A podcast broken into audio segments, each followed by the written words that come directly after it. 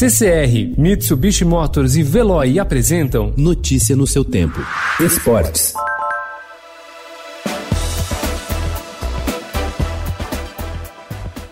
Final da Copa do Mundo de 2018 na Rússia. A França havia acabado de derrotar a Croácia por 4 a 2 em Moscou e conquistava o seu segundo título mundial na história. Na cabine de transmissão da TV Globo, o narrador Galvão Bueno exaltava o Mundial das Grandes Viradas, dos imigrantes e deu o microfone para Casa Grande. Emocionado com o momento, o comentarista e ex-jogador revelou que aquela era a primeira Copa em que havia permanecido sóbrio. Terceiro livro da trilogia sobre sua vitória na luta contra as drogas, Travessia aborda os traumas do ex-jogador e comentarista.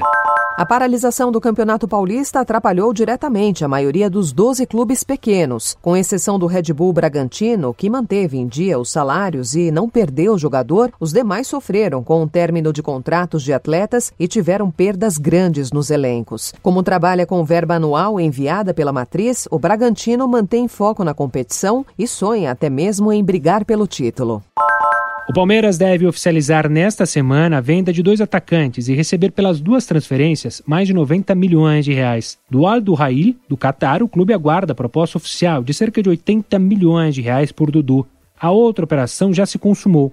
Arthur Cabral foi negociado por 13 milhões de reais ao Basel da Suíça após ter cumprido a meta prevista de gols marcados do contrato de empréstimo firmado entre as equipes.